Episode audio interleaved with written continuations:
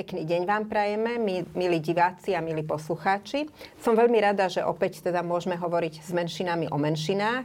A dnes predstavíme menšinu, ktorú možno mnohí ani ako menšinu nevnímajú a to, to je česká národnostná menšina. Dnes budeme hovoriť s pánom Jiřím Výborným a s pánom Jižím Ščobákom. Vítajte. Ďakujem. Ďakujem. Vítajte a presne a tak... Spolu so mnou, Aha, pardon, je tu, spolu so mnou je tu Michal Olách, môj kolega, ktorý teda uh, bude sa dnes spolu so mnou pýtať. Ja už mám slovo, prepač, tak som bol rýchly moc. E, presne ako hovoríš, keď sme uverejnili pozvanku na túto diskusiu na náš web, tak najviac otázok nám chodilo až takých pohoršených. Prečo nazývame Čechov menšinami? Veď oni nie sú žiadna menšina. Tak ako je to? Pán Výborný, od akého roku, kedy vlastně získávají Češi štatut národnostnej menšiny u nás? Až po rozdělení v roce 93. Mm-hmm. Ale já bych si dovolil připomenout, většinou se uvádí, že Češi na Slovensko přišli až v době pobělohorské jako hlavní vlna, respektive ještě předtím někteří historici říkají, eh, takhle, já nejsem historik, takže nechci sahat do řemesla historikům, já jsem se celý život eh, živil jako redaktor, takže něco mám načteno. A vím, že někteří historici dokonce tvrdí, že první Češi přicházeli už eh, z potomky husitů, to byly ty Bratříci. bratříci a před nimi sirotci. Ale my jsme našli ještě starší doklad a dovolím si tvrdit, že Češi jsou ne nejmladší národnostní menšina na Slovensku, ale nejstarší. Protože někdy na začátku 21. století historik doktor Vincent Můčka vydal poprvé ucelený překlad nejstarší uherské kroniky. To je takzvaná anonymová kronika, protože nevíme, kdo ji napsal, tak se říká, že anonymus. A e, Maďaři ji překládají jako e, gesta hungarorum, čili činy Uhrů nebo Maďarů, jak chcete. A v podstatě je to nejstarší literární památka na Slovensku, pokud dobře hovořím. A v ní je napsáno, že když maďarská vojska, anebo uherská vojska postupovala na sever a dobývala Nitru a okolí, tak město Nitru bránili Sláví et Bohémí, to znamená Slované a Češi. Čili buď už za času Velké Moravy, a nebo pokud teda historici tvrdí, no jo, ale to Anonymus nemohl vědět, protože on tu kroniku napsal až někdy ve, dva, pardon, ve 12. století, takže ale minimálně ve 12. století už bylo povědomí o tom, že na území dnešního Slovenska tehdy žili Čechové. Takže proto já si dovolím tvrdit, že tak, eh, dokonce bych, eh, kdybych to měl dovést ad absurdum, tak řeknu, ještě před příchodem Maďarů už tady byli Češi. No, zase je Takže... otázka, zda se dá před příchodem Maďarů hovořit o národech, jako jsou Češi a Slováci. Tak. Že prostě byly to slované všeobecně a, a evoluce potom až časem způsobila uh, toto rozdělení, přičemž výraz uh, bojohémum, to je vlastně z kalčtiny kmen boju, čili v té době se mohli tak označovat všeobecně slované žijící v této oblasti. Je třeba brát kroniky s poněkud, poněkud s rezervou. Nikdo neříká, že Bohemia musí být definováno pouze na Českou kotlinu. A teda, aby sme nešli do tej dávnej histórie, poďme do toho 20. storočia a do vzniku Československa, lebo to je asi prvé obdobie takého masívnejšieho príchodu Čechov na Slovensko. Máte určitě pravdu, že po vzniku Československa skutečně na Slovensko přišlo hodně, zejména inteligence, ale i všichni rádi vzpomínají, že tady byli žandári český, jak se říká.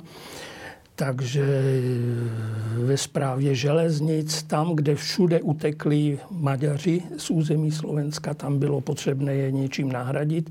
Nemluví o tom, že také legionáři, kteří se vrátili ze zahraničí, tak dostávali nějakou tu státní podporu a většinou se zaměstnávali jako školníci a různí pomocní úředníci, takže ne každý se přizpůsobil tomu slovenskému prostředí, ale je to pravda. No. Potom teda oveľa tragickejšie je obdobie slovenského štátu, kedy zase Češi museli opustiť toto územie. A potom povojnové obdobie budovania socialistickej republiky. Opäť teda priestor na miešanie a vlastne aj na nejakú ideológiu v oblasti národnosti. Je to tak?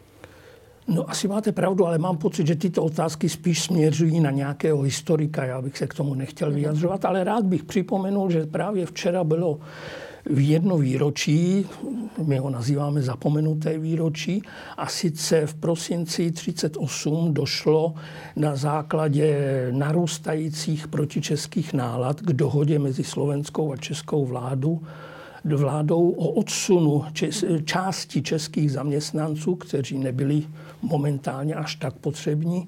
Takže se hovoří, že z těch přibližně 23 tisíc státních úředníků a zaměstnanců, asi 9 tisíc, pokud si dobře pamatuju, říkám, nejsem historik, bylo odsunuto, to znamená i s rodinami, čili tam se to odhaduje, že v průběhu druhé světové války ze Slovenska odešlo 20 až 50 tisíc Čechů, kteří víceméně byli vyhnáni. Aké byly příčiny těchto protičeských nálad? Opakuju, ptejte se historiku, to se kopilo a na konci těch 30. let skutečně eh, někdo to říká, že už na Slovensku vyrostla mladá generace, nová inteligence a najednou neměla uplatnění, protože všechny ty státní funkce a to zastávali většinou Češi. Řekněme v armádě generalita eh, od vyšších důstojníků ta byla kompletně česká. To znamená, že mladí slovenští důstojníci se také chtěli nějakým způsobem prosadit. A bohužel to dostalo tu podobu. Nemluví o tom, že to byla i konkurence řekněme, řemeslník, nějaký obchodník na ulici měl ještě druhého rivala, který momentálně byl Čech, anebo prostě nějaký přistěhovalec, no tak to hrálo na tu národnostní tónu, tóninu, která bohužel v, tom, v té první polovině 20. století, nedej bože, aby ještě dneska pořád je živá. Když někdo má nějaký problém, je frustrován na to, no tak si začne hledat nějakého nepřítele. A bohužel tenkrát to bylo, že první byli Češi, Židi přišli až potom. Tak. A teda to povojnové obdobie je opäť obdobím nějaké migrácie Čechov na Slovensko? Už... Určitě ano, protože byla velká etapa industrializace, takže hodně eh, řekněme, techniků, té technické inteligence přicházelo na Slovensko, však se budovaly velké stavby. Takže já bych si dovolil, kdo, koho to skutečně zajímá, teda myslím si, že většina lidí týden před Vánocemi má úplně jiné starosti, ale pokud to někoho zajímá, tak my provozujeme internetovou stránku, eh, můžu nazvat? Nech se páči. Češi.sk, teda cesi.sk, cesi.sk po slovensky, má nadpis Češi na Slovensku.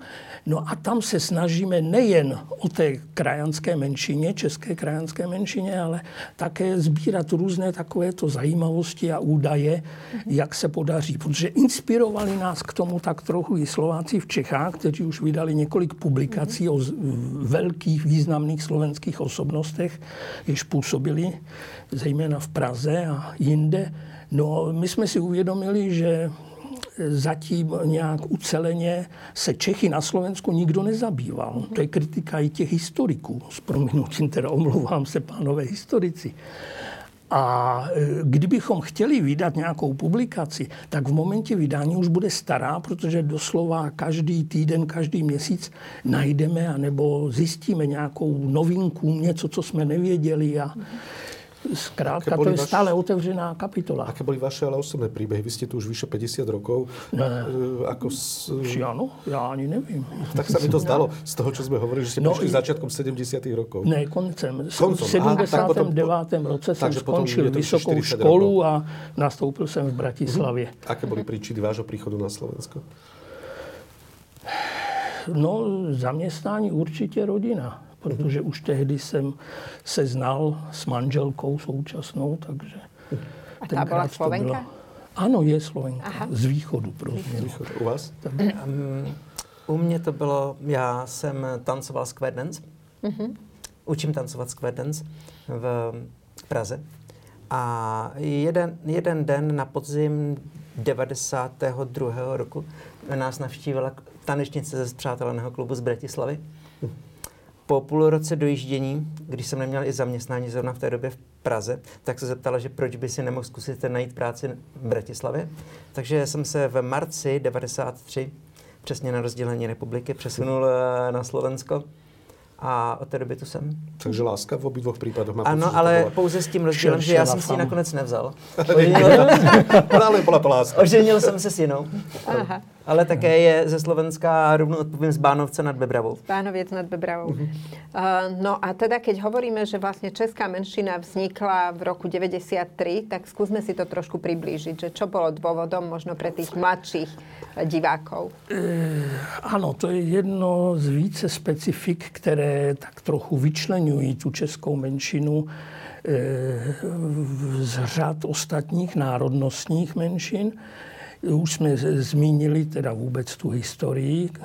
Další specifikum bylo to, že za těch možná i tisíc let existence, co tady kolega odmítá, ale já si myslím, že ano, Čechu na území dnešního Slovenska, ta česká menšina nikdy nevytvářela nějaké ucelené území, velice rychle se asimilovala. To znamená, že už ve druhém, třetím koleně, když jsme našli nějaké historické osobnosti, které pocházely z Čech, tak už víme, že jejich potomci už byli normální Slováci, anebo i Maďaři, a Němci a podobně.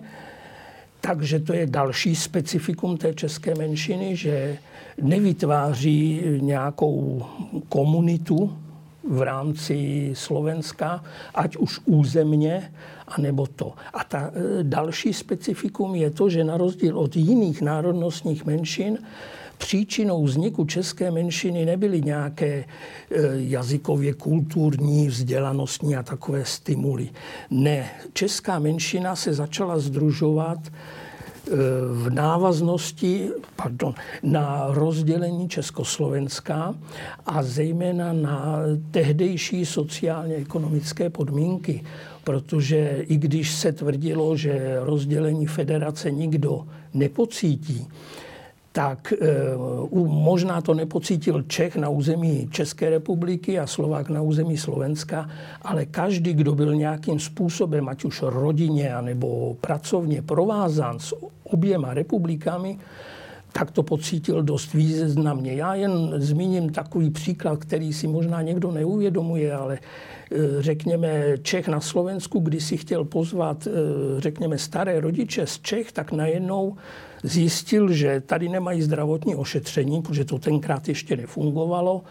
Eh, už mu neplatí slevy na železnicích, pokud by chtěl přispět a poslat mu peníze, tak e, z převodu, který předtím stál pár korun, tak najednou byla mezinárodní platba a tam už byl poplatek najednou 80 korun, 60 ze začátku, potom 80. Čili to byly problémy, na které chtěla určitá skupinka české inteligence nebo českých intelektuálů na Slovensku upozornit a zejména nějakým způsobem přispět k jejich řešení anebo vzájemně si pomáhat, radit, jak se to dá nějakým způsobem vyřešit. Takže z toho důvodu na jaře 1993 se na půdě eh, kruhu přátel české kultury začala scházet skupinka intelektuálů a dávali to dokupy a takovým hlavním protagonistou byl Inženýr doktor Jiří Kozák, kandidát věd, který na Slovensku se psal jako inženýr doktor Juraj Kozák, kandidát věd.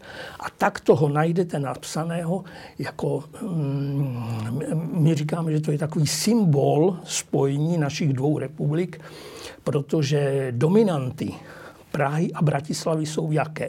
V Bratislavě je to televizní věž na Kamzíku, v Praze je to televizní věž na Žižkově. A tento inženýr eh, Jiří Kozák byl spoluautorem obou těchto televizních věží, protože on byl specialista na ocelové konstrukce. Takže tam je uváděn teda v obě dvou případech jako spoluautor pod jménem Juraj Kozák. A tak mu to už zůstalo i v českých encyklopediích, to tak je, je to prostě Slovák. No a on teda se přihlásil. Nechci zacházet do podrobností. Kdo chce, tak já jsem napsal nějaké vzpomínky, jsou právě na tom webu, které jsem zmínil. On byl také první, kdo se takhle, on mi to vyprávěl tak, že ráno v rádiu slyšel, že prezident republiky, pan Kováč, svolává kulatý stůl zástupců národnostních menšin. A hned ho napadlo, kdo tam bude za českou menšinu. No a jelikož bydlel nedaleko Štefánikovy ulice, tak cestou do práce, kterou měl kousek tak se zastavil v prezidentském paláci, tam ze Štefánokovy ulice, no a ptal se. Tam mu nic neřekli, jednak nebyl oprávněn, no ale si vzpomněl, že kdysi řešil nějaký problém eh, s panem doktorem Číčem, mm-hmm. který byl ředitelem kanceláře pana prezidenta Kováče, no tak se u něho přihlásil na audienci, ten ho velice ochotně přijal a vysvětlil mu, žádný zástupce české menšiny na ten kulatý stůl pozván nebyl a ani nemohl být, protože česká menšina oficiálně neexistuje na seznamu úředně uznávaných národnostních menšin vedeným tehdy ještě na Ministerstvu kultury Slovenské republiky. Ale byl velice ústřetový, to znamená, že prosadil, že ho tam dopsali do seznamu a v podstatě inicioval to, aby byla česká menšina zapsána. Taková je krátká historie, pokud já vím, co mi vyprávěl pan Kozák. Uh, takže tak sa stali vlastne oficiálne Češi národnostnou menšinou na Slovensku a potom teda už sa ich týka to dianie. Ale um, koľko asi organizácií českých funguje a um, zastupuje tu záujmy Čechov? No, ta historie je trochu komplikovanější. Zkusím ji zkrátit. Eh, od tohoto spolku prvního eh, k němu se začaly přidávat pobočky v jiných slovenských městech, takže následující rok se ustanovil jako celoslovenská organizace, plus začaly se vydělovat, protože o našich národech, nejen o Češích, mám pocit, že Slováci jsou to sami, je známo, že když se setkají tři lidé, tak určitě jeden z nich založí nějakou frakci. Takže i z tohoto spolku se začaly vyčlenovat různé pobočky a e, ambiciózní jedinci si zakládali vlastní spolky a tak dále, nebo združení. Takže jste, a ta celoslovenská organizace se v roce 2005 rozpadla zase na jednotlivé. V současnosti těch krajánských spolků Ehm, no, maximum jich mohlo být tak do 20, ale v současnosti jich aktivně funguje, řekl bych, méně jak 10. Hmm. Netroufám si to přesně Čo jsou hlavné aktivity, alebo na čo se zameriavajú? Je to vydávání časopisů, alebo udržiavanie jazyka? Je, měli jsme jeden pěkný časopis, ten vycházel v Košicích, bohužel ten už zanikl, ale teď, pokud vím, Košice zase vydávají nějaký jiný, ale už to není ono. No, eh, nechci hovořit za ostatní. Každý určitě si najde. Ono už tehdy, když byla ta celoslovenská organizace, teda Český spolek na Slovensku se to tehdy jmenovalo, tak v podstatě každá jeho regionální organizace byla charakteristická tím, kdo stál v čele. Například eh, v Trenčíně měli velmi úzkou spolupráci s generalitou, protože tam mhm. sídlil armádní štáb nějaký. A takže bývali ty důstojníci, takže oni hodně prostoru věnovali tělovýchovným aktivitám mládeži, založili běh vzájemnosti. Nevím, zda ještě existuje, už nemám ty informace. E, naproti tomu e, řekněme, ve zvolenu byla velmi agilní paní předsedkyně, ta zase se věnovala ekologii, takže organizovala e, tuto oblast, ale vydávala také dost brožur, měla zkušenosti s vysokoškolskými skripty a lehce teda publikovala o významných osobnostech středního Slovenska s českým původem, jako byl generál Šnejdárek a tak dále anebo pobyt Masaryka v Banské šťavnici a tak dále. E, na Liptově, tam se to střídalo mezi Liptovským Hrádkem, Liptovským Mikulášem, zase mají blízko hory a věnovali se turistice, takže tam aktivity byly turistické vycházky, protože Češi, Češi byli trošku. vždycky známí, jako že jsou velcí propagátoři turistiky. Ano. No a já pokud mohu mluvit, tak jenom za Bratislavský spolek, takže my říkáme, že spojujeme a zastřešujeme jednak Slováky české národnosti, ale i Čechy, kteří žijí v Bratislavě v blízkém okolí. No a hlavná, hlavní to spektrum aktivit to jsou besedy, výstavy, zájezdy, koncerty čili kulturně společenské aktivity, že ty lidé se chtějí dávat dohromady. Chcel som sa vás spýtať na počty, lebo vlastne možno naši diváci nevedia, koľko vás je na Slovensku.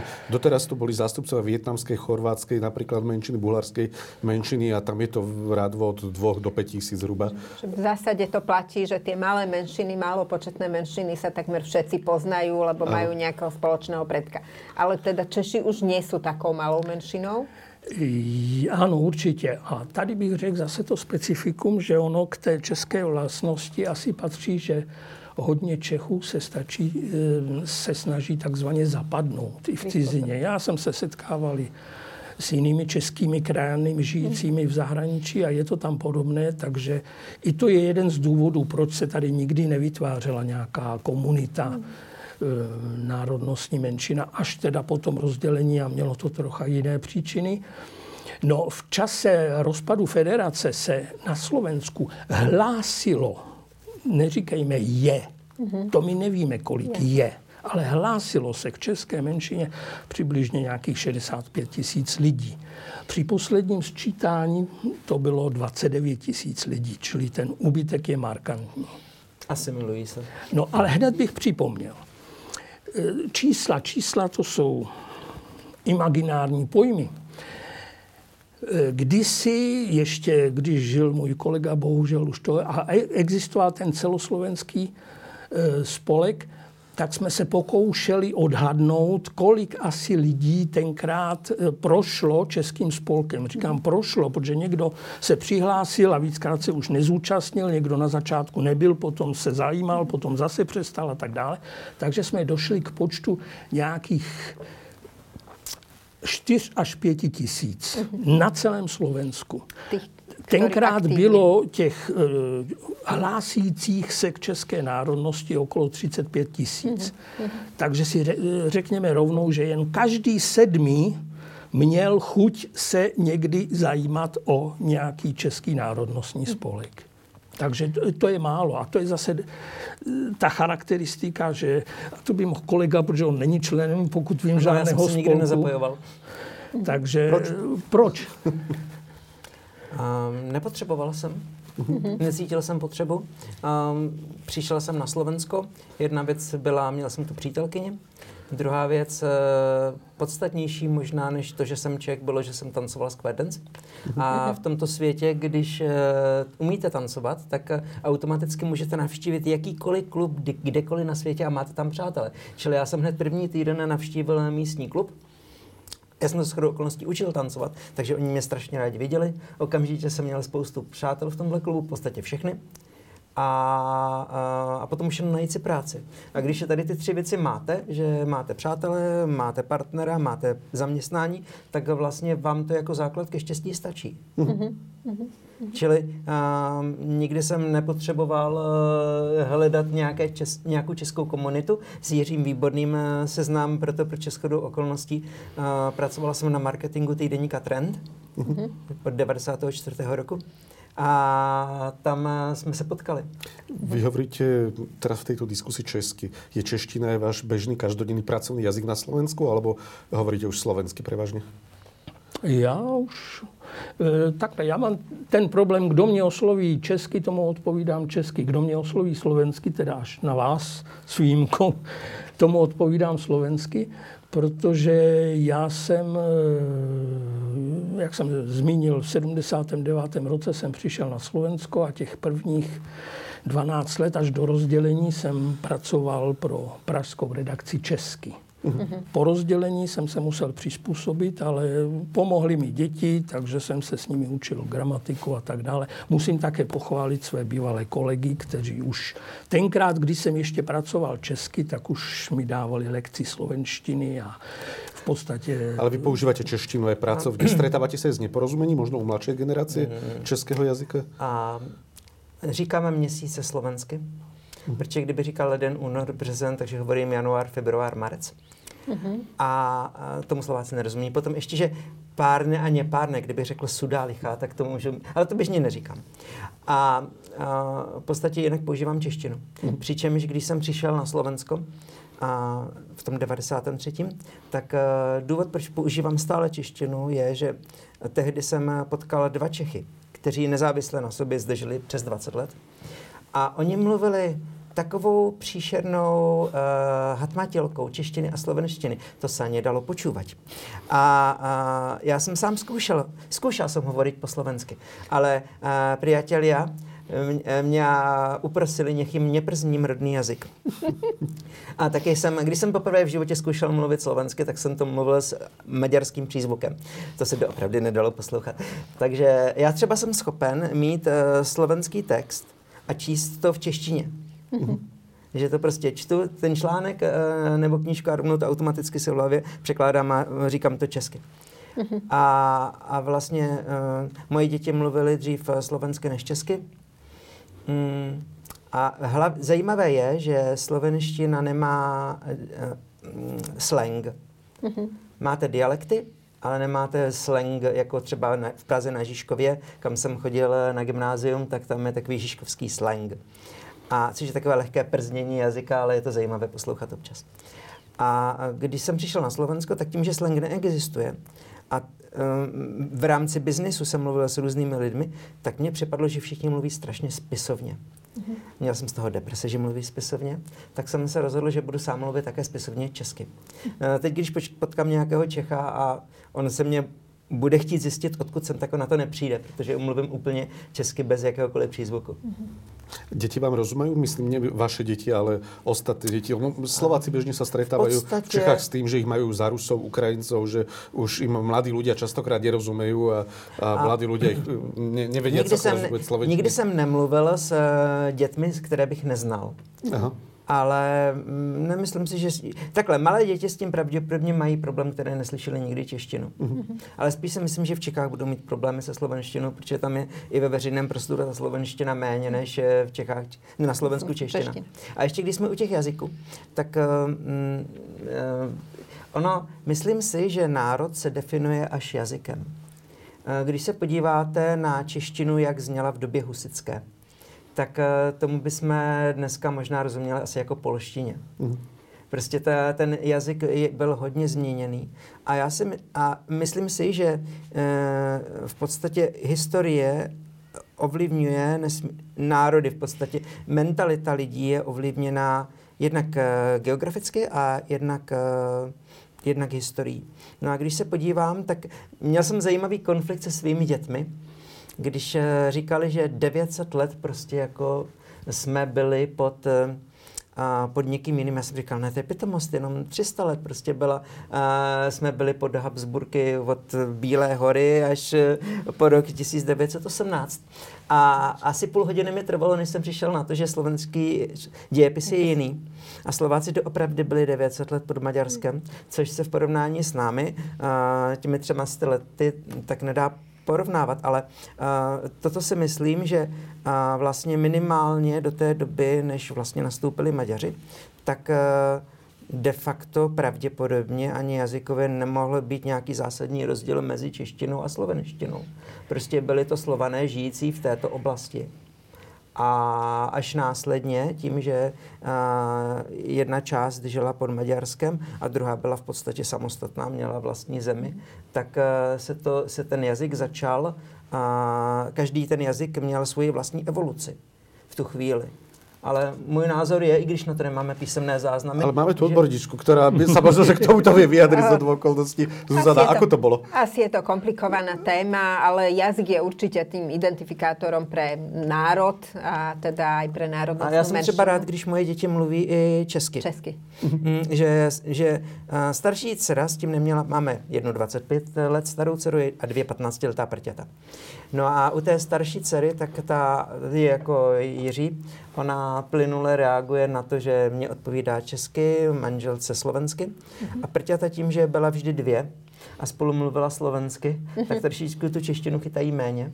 Ale i tak, eh, když chtějí, tak eh, budou mluvit česky.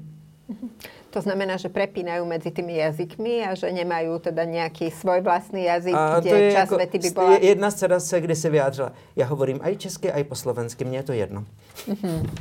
A že teda nemajú nejaký jazyk, v ktorom by si miešali tie... Uh, ne, a to je zajímavé, že takhle, eh, když ty děti budou okolo věku 7, 8, 10 let, tak uh, budou te, tu češtinu, slovenštinu míchat. Ale potom jim to nějak eh, časem eh, dojde a začnou, uh, začnou mluvit eh, čistě oběma jazyky. Chce to trochu čas. No a především je tam vliv školy, protože jim to začne dělat problémy v gramatice ve škole. Aspoň teda já to usuzu od svých dětí. Moje protože- děti mají i v slovenštině problémy v gramatice, takže školu bych neobvinovala. No, ale to Ani je, že myslím, si i trochu ten důsledek prostě eh, takhle, no.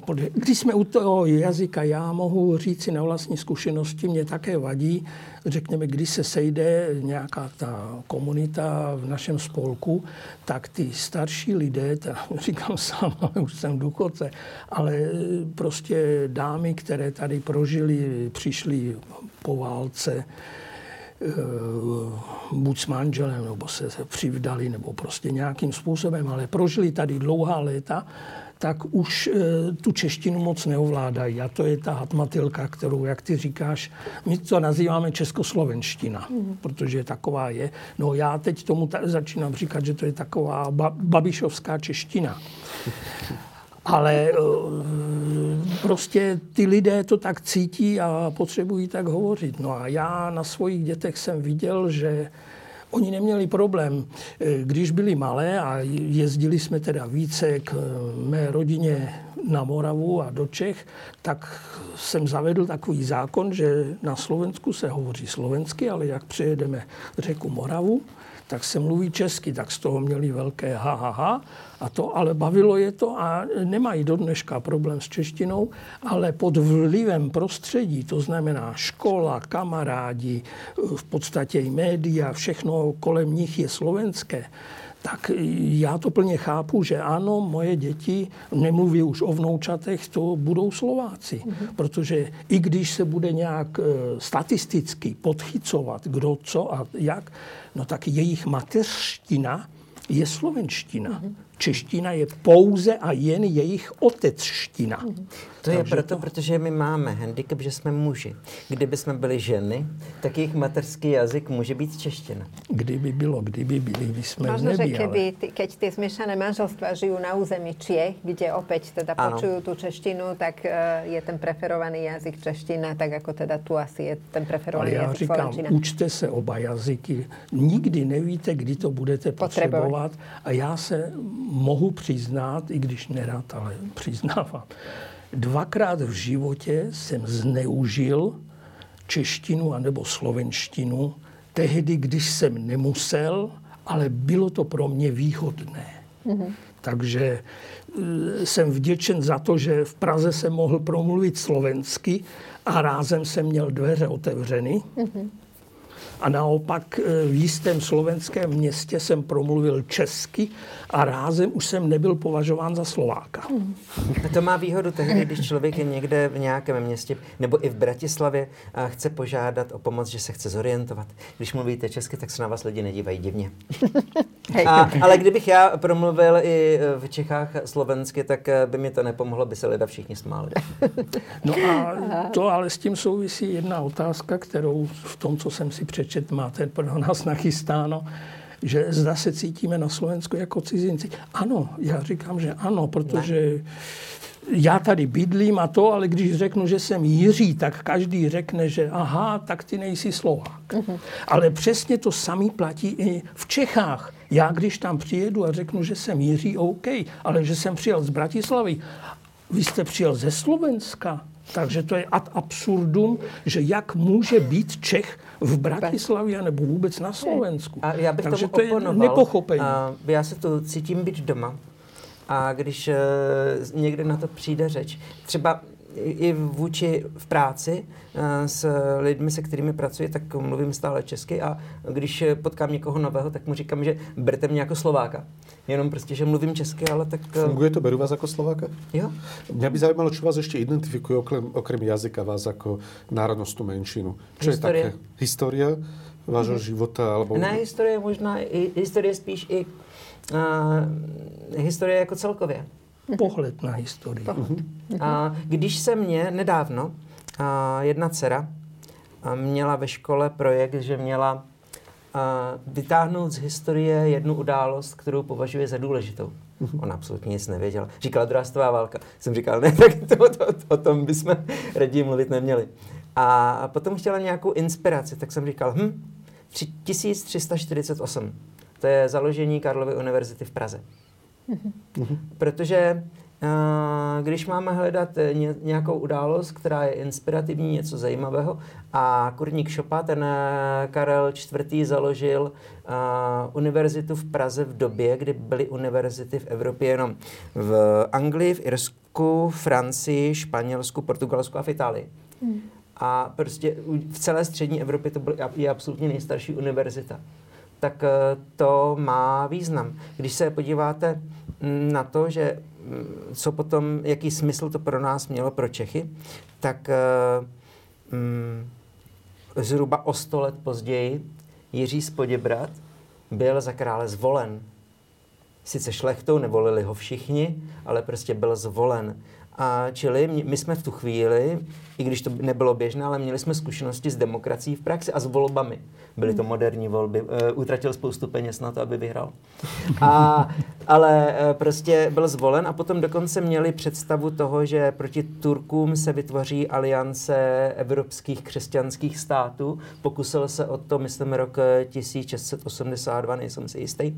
A prostě vyslal diplomaty do všech evropských zemí. Krachlo to na tom, že papež nechtěl mít pouze jeden hlas. A, takže určitý předobraz Evropské unie. No a když se na to podíváme, že příklad e, Rusko v porovnání s tím, a, kde vznikla první univerzita o 400 let později, kde 100 let až po e, Jiřím z Poděbrat byl první car Petr, Ivan Hrozný, poněkud uh, prostě s úplně jinou mentalitou, tak tak historie je to, co tvoří ten národ, to, jak, jak ten národ uvažuje. Kdyby Karel IV. nezaložil univerzitu a my jsme neměli vlastní intelektuály, tak by možná i o sto let později Jiří Spoděbrat uh, nebyl zvolen, protože ta zkušenost by byla třeba už ještě jiná. Čili já si myslím, že uh, historie v tomto nesmírně ovlivňuje to, kterou zemi, plus geografie, protože to, že je uh, česká kotlina ohraničená zeměmi, eh, ohraničená horami, tak způsobuje, že jsme svým způsobem chráněni. Hmm. Uh, pokud je Slovensko, já, jak když se mě lidé ze zahraničí ptají Slovensko, tak říkám, že je to země pod horami, kam se v průběhu historie pořád někdo tlačil, z východu anebo z od jihu. Hmm.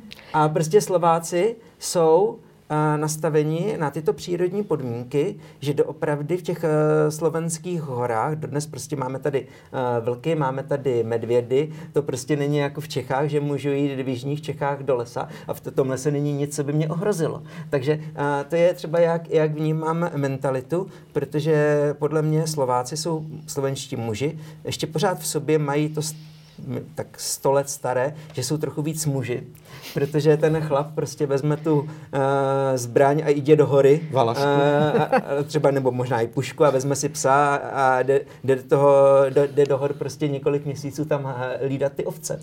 Prostě takovéhle šílenosti jsme v Čechách nedělali. Děkuji, krásný idealismus za slovenským mužom může povedať, ale dobře, pojďme dále. Uh, uh, Ako, je to celkom zaujímavý pohľad na, na identitu, ale práve tej histórii sa vlastne učíme v škole. Mm-hmm. A, a teda tie, tá ďalšia generácia Čechov žijúcich na Slovensku už túto skúsenosť vlastne z vlastnej histórii v, v škole nedostane. Čiže ako sa dostanú, povedzme, české deti k histórii alebo aj k českému jazyku, k spisovnému? Je tu nejaké vzdelávanie, nejaké krúžky, niečo, kde by ste toto rozvíjali? Nevím o tom. No. No. No, žádná škola na Slovensku není, pokud vím. Vyučila se jazyk čeština? Eh, byla a sice na půdě jedné mezinárodní školy, školy? kde byly děti českých manažerů, mm-hmm. konkrétně v Bratislavě a ty měli podmínku, že chtějí i hodinu češtiny, češtiny. pro ty svoje děti. Jinak tam byla angličtina. Mm-hmm. Tam se ani velmi slovensky nemluvilo. Mm-hmm. Takže pokud vím, to bylo, zda to ještě existuje, to nevím, ale jinak oficiálně žádná škola není. My jsme tu myšlenku propagovali, protože v Bratislavě jsou známé Masarykovy školy, nedaleko ano. České ulice na Těhelném poli. No bohužel tam prostě to krachlo a ani ten název se už nedal vrátit a nebyla prostě ani podpora nějaká větší, aby se to nějakým způsobem realizovalo. E, měli jsme tu nabídku, protože e, ve světě existuje jistá taková organizace nebo združení, jmenuje se to Česká škola bez hranic mm-hmm. a to zakládají většinou maminky, Eh, v různých světových metropolích, kde se jich pár sejde a chtějí učit děti. Většinou je to nějaké sobotní dopoledne, mm-hmm. odpoledne. A je to zábavnou formou hrou učení prostřednictvím pohádek a písniček češtiny. Takže byla i otázka na to, zda na Slovensku to nechceme mít. No, eh, tím, že to česká populace je tu rozptýlena po celém Slovensku, takže je těžko najít eh, tam, kde by se skutečně sešlo tolik lidí. My jsme si dělali takový vlastní průzkum, No ale vyšlo nám, že ano, i členové Bratislavského českého spolku by přivítali českou školu, ale problém byl v tom... Že se na to ty děti nedostanou. Ne, že ta škola by musela být blízko. Hmm. Protože nebyli rodiče ochotní, já nevím, z Doubravky vozit děti do Ružinova a naopak. Hej. Mhm. Čili e, rodiče odpovídali, že my dáváme přednost té škole, která je nejbližší. A prostě myšlenka té české školy zatím tady zapadla a podle toho, jak já to vidím, no naše děti, já jsem smířen s tím, že to jsou Slováci, no, mm tak kvůli tomu zas tak důležitě tu češtinu nepotřebují, protože česky rozumí, občas, když chtějí, tak si pustí český film, anebo mm-hmm. tak, nemají s tím problém. A já bych žijí se... v podstatě v životě, potřebují tu slovenštinu. Já bych se jenom ohradil vůči tomu, já nejsem smířen s tím, že moje děti budou Slováci. Moje, jedna moje dcera se vyjádřila, že já, já jsem Čechoslovenka. Mm-hmm. A to je v podstatě technicky přesně to, co je. A má úplnou pravdu, protože do rubriky národnost si může napsat, co chce. Hej, kdo chce. Hej. Takže my jsme tady hovořili o číslech, že teď 29 tisíc se hlásí, ano, ne je, ano, uvědl. ale hlásí ano. se k české národnosti. Ale pro nás je mnohem důležitější údaj, který je striktně uvedený od statistického úřadu, že 108 tisíc obyvatel Slovenské republiky přiznává, anebo má uvedeno ve svých dokladech, že se narodilo na území České republiky. A potom se ptám, a kde jsou?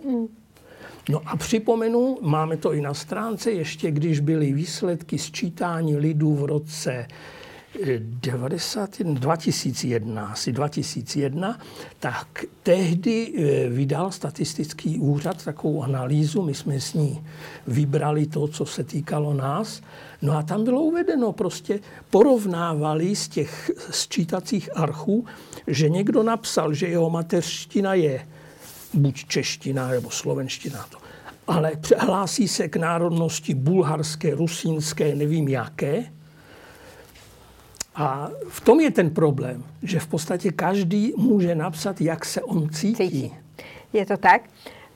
Vráťme sa však teda ku kultúre, že čo, história je to, čo teda národnosť identifikuje, aj keď v tej ďalšej generácii zistujeme, že pravdepodobne teda s tou dostupnosťou tých znalostí z histórie to bude ťažšie pre tie generácie, ktoré žijú na Slovensku. Ale čo je kultúra Čechov, že čo, čo si myslíte, že vás identifikuje a odlišuje od Slovákov? A je to je Nemám niečo také? otázku rád, protože většinou, ať už Češi, Slováci, oni si to spojují, že to je folklór. Mm-hmm. Já to vidím tak, že většina obyvatel dneska je odchovaných ve městech a už ten vztah k tomu folkloru nemají takový, jak předtím. Takže mm, mluvit o nějaké specifické české kultuře, je to, ta kultura je hodně věcí, to je i literatura, i výtvarné umění, v tom se to projevuje. Možno v pohraničných obciach alebo v pohraničných mestách nežijú takéto nějaké komunity, které si udržiavajú viac českou kulturu? No když už na Slovensku, tak potom moravskou. A když už se bavíme o Moravě, tak ta se ještě před válkou označovala, že to jsou moravský Slováci. No. Takže o, o čem tu hovoříme? Ale Takže... já bych zase trošičku mm, oponoval, protože zrovna kultura a folklor, uh, já tím, že tancuji a učím tancovat, sice Squedens, tak uh, shodou okolností moji ženu jsem potkal na tancování a přesně vím moment, kdy zaujala jako žena. A to bylo, když tancovala folklor slovenský. Protože ona předtím, než začala tancovat Squedens, 13 let tancovala folklor. A prostě jak tam nastoupila na parket a trochu jí podjela noha, tak spontánně si juchla. V tu chvíli byla zajímavá. A, a e, sám když, e, protože v té taneční sféře jsem přes 30 let, tak e, sám když prostě bych měl říct nějaký rozdíl mezi kulturou, tak české tance jsou točivé, slovenské tance jsou výřivé. Je obrovský rozdíl mezi tím, jak vypadají lidové tance. A ten každý Čech, kterému jsem ukázal uh, slovenské tance, tak všem se to strašně líbilo. Že je to strašně temperamentní, že je to strašně živé. Uh, české lidové tance jsou podobné německým. Je to kroužek, je to čtverelka, je to takové poklidné, což se v porovnání nedá porovnat třeba s lůčnicou. A nebo když uh, několikrát, ještě když jsem byl v trendu, tak eh, jsme měli vyloženě úkol navštívit na skle malované představení divadelní. Mě to napoprvé tak nadchlo, že jsem, to, že, že jsem v tom divadle byl tehdy asi třikrát nebo čtyřikrát. Hmm. A, a dodnes to mám v hlavě, protože a existuje záznam toho představení, jenže ten záznam není zdaleka tak kvalitní jako to, co mám v té hlavě a taky tam byl, hrál čerta Maruš Kramar, což bylo nezapomenutelné. A i kamarády, které jsme tehdy z Čech vytáhli na toto představení, tak oni z toho byli úplně nadšení, protože říkali, že prostě to, jak je to prezentované, že, a, že na Slovensku prostě to jsou dívky, prostě, ale jak má to, má to, má to temperament, a působilo to úplně jinak a něco jiného, bylo to něco jiného brutálně v porovnání s tím, co já jsem znal včera. A výrivé tance, zkuste popísat, co to znamená výrivý tanec. Výřivý tanec, eh, točivý tanec znamená, že eh, uděláte kroužek a prostě jdete plynule všichni do kroužku. A výřivý tanec to máte třeba při tom, že udělají takhle.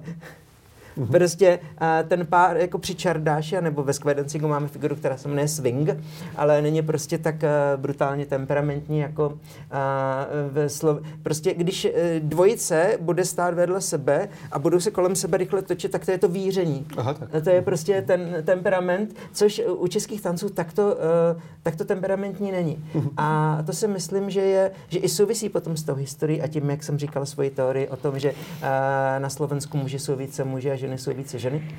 A také zajímavé, podle mě, definice. A, mám názor, že a, pro Čechy je důležité vzdělání, což je fajn věc.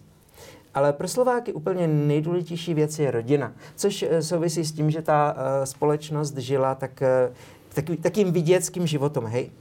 A, a, a dodnes to vidím, protože já se často v rámci své práce organizuji na Slovensku soutěž finančních produktů Zlatá minca a scházím se i s řediteli bank, pojišťoven a ti ředitelé jsou nebo dokážou být mnohem víc úplně obyčejní lidé jsou to profesionálové, ale zůstávají mnohem víc lidmi. A myslím si, že toto je třeba i rozdíl v českém biznisu a v slovenském biznisu, že v Čechách ti e, lidi, lidé ve vedoucích pozicích se budou víc trochu tvářit jakože biznis. A na Slovensku se nebudou e, bát zůstat lidmi. A mám na to teorii, která spočívá v tom, že třeba příklad mojí ženy, její otec byl z 12 dětí, matka z 8. A moje žena je v celém tomhle velice rozsáhlém příbuzenstvu snad jediná, kdo vystudoval vysokou školu. A pokud, eh, eh, pokud je někdo v jejím věku, tak pravděpodobně má rodiče ještě také, kteří měli početnější příbuzenstvo. A pokud jste podobně jako moje žena jeden z mála, kdo v takovéhle komunitě má třeba vysokou školu, tak všichni ostatní jsou, mají úplně obyčejná zaměstnání. A pokud je pro vás ta rodina velmi, důležitá, nejdůležitější, tak nesmíte mít nos příliš vzhůru musíte být schopen akceptovat i ty úplně obyčejné všechny lidi, kteří jsou vaše rodina. A proto uh, zůstanete trochu víc člověkem. Tak je pravda, že u nás tuším až v 16. storočí na chvíľočku vznikla univerzita, potom se odstěhovala do Maďarska, ale v takže bylo to výrazně neexistuje. Uh, ne. Myslím ještě v Trnave, jako pazmání myslím. Já, máte pravdu, ano, ano, ano, omlouvám se. Hej. Ale teda toto vaše vyznanie voči Slovákom vychádza veľmi pozitívne, takže ďakujeme vám za to. Ale teda vráťme sa k tomu, k tej českej menšine, ktorá tu je že čo sú vlastne tie kultúrne aktivity, ktoré vy podporujete cez svoju spolkovú činnosť. Lebo práve teda sme povedali, že folklór to nie je, tak ako teda mnohé iné menšiny sa e, organizujú okolo rôznych folklórnych súborov, tak e, čo je tento gro tých vašich kultúrnych aktivít? No, já už jsem ty aktivity tady zmínil, ale ještě bych se vrátil k té teoretické otázce. Nechci nějak eh, souhrně analyzovat a globalizovat, kdo, jak, kde. Ale uvedl bych jeden případ k té kultuře. Patří i pohádky. Mm-hmm. To je vaše doména, myslím, tak trochu. A tam už je vidět v podstatě, musím přiznat, já jsem se nad tím nikdy nezamýšlel, až když jsem měl malé děti a v podstatě mě na to upozornili moji kolegové, když nám posouvali nějaké ty dětské knížky, teda rozprávkové většinou, ne pohádkové. A tam jsme si uvědomili, že české pohádky, symbol je Božena Němcová, tak jsou takové trochu něžné, mateřské, dobrosrdečné, s trochou humoru, nadsázky a končí dobře. Zatímco slovenské pohádky s prominutím, to jsme říkali, jsou místy až hororové. Brutálné. A já jsem zase naopak e, slyšel, to... slyšel názor, že to, co, na, co se sbírala Božena Němcová, je místy až hororové. A prostě a ono, toto se neúplně e, dobře porovnává, protože třeba spousta pohádek, kde se vám vyskytuje nějaký mluvící živočich nebo mluvící strom, tak ty pochází ještě z kelčtiny. Když si vezmete takovou pohádku o m, ta Cinderella, a, Popelka, Popoluška, tak a, ta má originál podle jedné teorie v antickém Řecku, podle druhé teorie v Číně. Uh, čili uh, ty pohádky mají, uh, a ještě bratři Grimové a tak dále, prostě jedna věc je, že z Čech, do Čech se možná dostávalo více ze západního světa nějaké pohádkové, pohádková témata, ale i tak si myslím, že většina po, současných pohádek má ty základy strašně staré, ještě starší, než by se dalo řešit Češi a Slováci. Ale promiň, že jsem tě přerušil. Akurát, no, že sa dostávame do obdobia, keď už ani české, ani slovenské rozprávky, ani pohádky nie sú to, čo by deti formovalo, ale teda formujú ich asi Disney pohádky dnes. No, ten je trend, no. no. Ale uvědomte si, teď jdou vánoční svátky, kolik starých českých Český. pohádek existuje a stále se na ně budou další a další generace, generace dívat a rádi se dívají. Hej. Zatímco já si pamatuju některé filmové pohádky, děti sami řekli, to je strašně smutný, já to nechci koukat. Hej. Slovenský hej. myslím. Hej. Takže nechci generalizovat, všechno je to na lidech. Já věřím, že i slovenští režiséři udělali krásné, pěkné pohádky, minimálně Perimbabu. Pana Král Drozdě a Brada. No. To je moje Ale... oblíbená. Ale ona máš jednu, jednu věc uvědom, že Čechů je 10 milionů, Slováku je 5 milionů. A toto ti strašně určuje, jak bude eh, kvalitní filmový trh. Uh, úplně jiné je to Německo, které má 80 milionů, Jižní Korea 55, Japonsko 130, to jsou největší filmové trhy. Čili uh, my z 10 a z 5 miliony bohužel uh, nerozvíříme tolik vodu. A největší problém je uživit profesionály. A ještě, ještě se dá dnes v dnešní době už najít profesionálové v oblasti kamery, mm, ale udělat, mít skutečně kvalitní, najít, mít kvalitní profesionály, režie, scénář, no, tak uh, měl jsem shodou okolností, nedávno jsem cestoval uh, vlakem do Bratislavy s ženou, se které se vyklubala producentka filmu Je, Její tělo. Mm-hmm. A takže jsme veli, hodiny o tomto mluvili.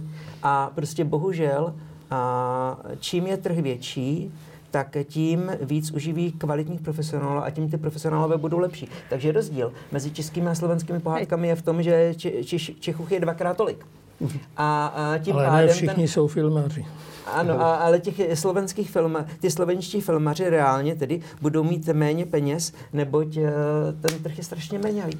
Je to asi vidno, ale uh, nech sa páči, za, ja som sa chcel trošku dotknúť ešte jednej témy a položiť vám otázku, ktorá je asi zbytočná, ale chcem sa na ňu opýtať. Stretli ste sa za života niekedy s diskrimináciou, pretože ste Čechmi, alebo ste z ničomu takému nikdy nečelili? Když nepočítám jednoho opilýho na Bejanech ekonomické fakulty, a, tak uh, ne. Takže vlastně nie je nula, dá se povedat. Mm-hmm. A naopak třeba je zajímavé, um, od roku 2005 uh, eh, mám diskuzní konto na SME. Mm-hmm a, a, a plynule tam diskutuji cel, celou dobu. Mm-hmm. 18 let vlastně už. A přestože píšu celou dobu česky, tak útoků bylo naprosté minimum. A naopak, nevím, jak eh, jsme, mě, jsme měli v té době algoritmus, ale prostě měl jsem jedno z nejvyšších hodnocení jako diskuter, přestože jsem psal pořád česky. Mm-hmm. A to samé na sociálních sítích. A občas to někoho může trochu zarazit, že třeba a, budu chtít řešit něco ohledně finanční gramotnosti na Slovensku a budu mhm. mluvit o tom, že jak je to pro Slovensko důležité a budu jim to říkat plynulou češtinou. Takže některé lidi to může zaskočit, ale, ale v podstatě e, pokaždé, když se trošičku setkám s tím, že někoho překvapí, že se chovám jako Slovák, ale mluvím česky, mhm. tak e, to ještě potom na závěr vysvětlím několika slova a oni to všichni akceptují. A je to u vás?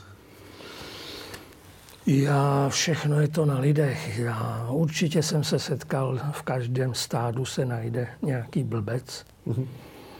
ale prostě ty negativní nějaké vzpomínky, tak se háží za hlavu. A ale s tím nechceme jít. Čelil jste takému něčemu, jako je diskriminace kvůli tomu, že jste Čech? Alebo to se, tě, to se těžko dokazuje. Zesměšňování, to bych ani neřekl. No. Ano, zažil jsem nějaké takové útoky jako protičeské na Slovensku, dokonce ještě za socialismu, co jsem ještě netušil, odkud se to bere, to jsem neměl ještě to povědomí, že tady je nějaká historie a tak dále. No, potom po rozdělení Eh, jsem zaznamenal a to bylo těžké odhadnout, zda to ten člověk myslí žertem nebo vážně. Mm-hmm. Protože hodně známých lidí, tenkrát jsem působil jako redaktor, takže jsem měl hodně známých, kteří mě potom eh, potkávali a řekli, ty jsi ještě tady, teda ty jsi ještě tu, ty jsi ještě neodišel. No a teď jak máte zareagovat? No tak většinou jsme to tak nějak, buď jsme se dali do řeči, zjistili jsem, bol to iba žert, anebo... Chcem sa ešte nadviazať jednou podotázkou. Cítime sa rovnocenní? Máte pocit, že ako národy? Alebo je tam také, a... že, že Češi niekedy hovoria, že naši mladší bratia, naši menší bratia, Slováci zase, že tí urečnení Češi, spíš, alebo takéto, že ako sa vnímame ako národy z vášho pohľadu, z pohľadov Čechov, ktorí žijú na Slovensku? Abych byl upřímný, tak jsem se setkal v životě třeba, pod, viděl jsem jednu dvojici, kde byl muž Čech, žena byla Slovenka a, a, a on prostě jí říkal, ty blbá Slovenko. A ona jemu jako? Nevím. To nevím. Nijak. Zažil jsem, že jeden kamarád eh, přede mnou říkal vtipy o Slovácích. Mm-hmm. Na což to bylo strašně dávno. Na což jsem zareagoval tak, a už jsem, měl jsem, schodil jsem se svojí současnou ženou, tak jsem na to zareagoval, takže jsem mu urazil facku. Hmm. Veřejně. Jako správný Slovák. A jako správný Slovák. Zastal jsem se svojí ženy. A byla z toho trochu kauza, že prostě fackují některé lidi. Jedna z mála facek, které jsem v životě e, někomu uh, udělil. A prostě připadlo mi to hloupé. Potom jsem přišel na to, že ten člověk uh, má uh, snahu se vysmívat i Němčině nebo Japoncům, že mají šikmý oči a tak. Takže možná je to spíš o tom, že někteří lidé cítí určitou nadřazenost. A, a to, jak, jestli někdo cítí nadřazenost nebo necítí nadřazenost, a s tím asi nic neuděláme. Může to souviset s vzděláním, s výchovou a zakomplexovanost, ale, ale tací lidé asi potom si vždycky nějaký cíl najdou. A já mám štěstí v tom, že se pohybuju mezi poměrně uh, slušnými lidmi. Mhm. Takže za to jsem vděčný celý svůj život. A pardon, my jsme úplně odešli od vaší otázky na kulturní aktivity. Já bych řekl, že pokud ten spolek dělá, tak jsou to především společenské aktivity, mhm. protože ten věkový průměr je značně vysoký u nás. V podstatě 95% jsou už důchodci. Mladí lidé nepřicházejí, necítí tu potřebu se mhm. zapojovat do nějakých kránských aktivit. Takže víceméně ty společenské aktivity vycházejí z toho našeho věkového průměru. Čili, jak jsem říkal, jsou to besedy, zájezdy, výstavy, koncerty. No. Tady bych eh, rád teda připomněl jednu věc. Eh, v Bratislavě a blízkém okolí žije hodně výtvarníků, mhm. kteří mají původ v Čechách nebo na Moravě. Eh, měli jsme tady jednou, už to bylo myslím v roce 2006, možná si to tak dobře nepamatuji, eh, na tom našem webu se to dá všechno vyhledat. Byl tady, protože bylo setkání zahraničních Čechů v Praze a předtím přijel k nám jako host do Bratislavy to předseda Mezinárodního koordinačního výboru zahraničních Čechů, pan doktor Oldřich Černý ze Švýcarska. Bohužel už není naživu. A ten právě byl fascinován, protože při té příležitosti, a v podstatě dá se říci, mm, máme velmi dobré spolupracovníky, manželi Bachrate, kteří tuto komunitu právě nějak dávají, protože paní Bachrata je rodačka z Prahy. A tenkrát jsme udělali výstavu, už si nepamatuji, kolik tam bylo těchto výtvarníků a ten pan doktor Černý ze Švýcarska byl překvapen, říkal, já jsem projezdil krajanské komunity snad po celém světě, ale v životě jsem neviděl, že by někde dokázali dát eh, výstavu výtvarníků v takovém počtu. Takže to bych rád zdůraznil že skutečně to je jako jedna z těch kulturních částí. A když to mám ještě připomenout, my jsme dělali eh, v podstatě tak trochu na výzvu Českého domu tady v Bratislavě výstavu ke 30. výročí vzniku nejstaršího krajánského českého spolku. To bylo nějak na přelomu jara léta. A jeho součástí, kromě teda té části výstavy, která byla o spolku, eh, jsme dali prostor i některým eh, výtvarníkům českého původu, kteří se k nám hlásí, takže se tam prezentovali. No, mm, my jsme se snažili pozvat i veřejnost a tak dále. Musím říct, že nějaký velký zájem o to nebyl, takže říkám, tehdy jste měla přijít a ptát se na problematiku české menšiny, tam bychom vám všechno ukázali. No. Já bych ještě, jestli můžu, a kultura, ono je to trošičku i... Um, já jsem z značně kulturní rodiny. Uh, můj dědeček, uh, on měl absolutní hudební sluch. A pracoval v bance, potom ho v 48. vyhodili a už mohl jenom manuálně pracovat mm. celý život. Ale organizoval u nás doma v Praze taneční a pěvecké kroužky pro děti i pro dospělé. Mm-hmm. Moje máma, tím, že byla na to zvyklá od dětství kultura, tak a, a, celý život pracovala v kultuře. Kulturní dům na Praze 3, potom vystřídala pět divadel, byla v Národním divadle, a skončila na Ministerstvu kultury v Praze, kde rozhodovala o tom, co bude a co nebude Národní kulturní památka. A když si vezmu to, jak mě vedli ke kultuře doma, tak důvod, proč vlastně asi jsem nikdy nehledal českou kulturu na Slovensku je, že a, vždy to bylo o tom, že je absolutně jedno, odkud ta kultura je. A, je jedno, jestli půjdu na Rusalku, nebo jestli si má, se chci podívat na Aidu je nepodstatné, když jsme byli třeba je v, je v Hronově, je divadelní festival Jirásků v Hronov.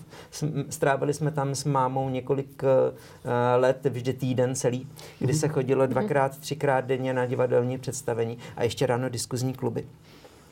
A ta uh, divadla tam hrála ze Slovenska, z Čech, z různých zemí, absolutně.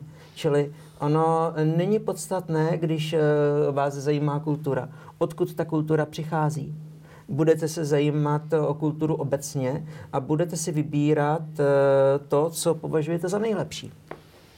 Čili uh, Uh, potom, když se bavíme o kultuře, tak to, to je asi důvod, proč jsem nikdy neřešil nějak česká kultura, mm-hmm. protože když jsem potkal slovenskou kulturu a líbila se mi, tak jsem se zajímal o slovenskou kulturu, když byla rakouská, tak rakouská, když byla japonská, tak japonská. Samozrejme, jasné. Eh, no ale teda čo s tým spolkovým životom, keď eh, teda hovoríte, že tej omladiny je menej a eh, pán Ščerbák tiež teda nie je člo, člo, človekom, ktorý by vstúpil do Českého spolku. Ako vidíte ten spolkový život tak o 5 rokov? Nikdy jsem se nezamýšlel nad tím. Tu otázku nemám rád, protože byl jsem párkrát nezaměstnaný a mám na ní své vzpomínky. Takže myslím, že to není důležité.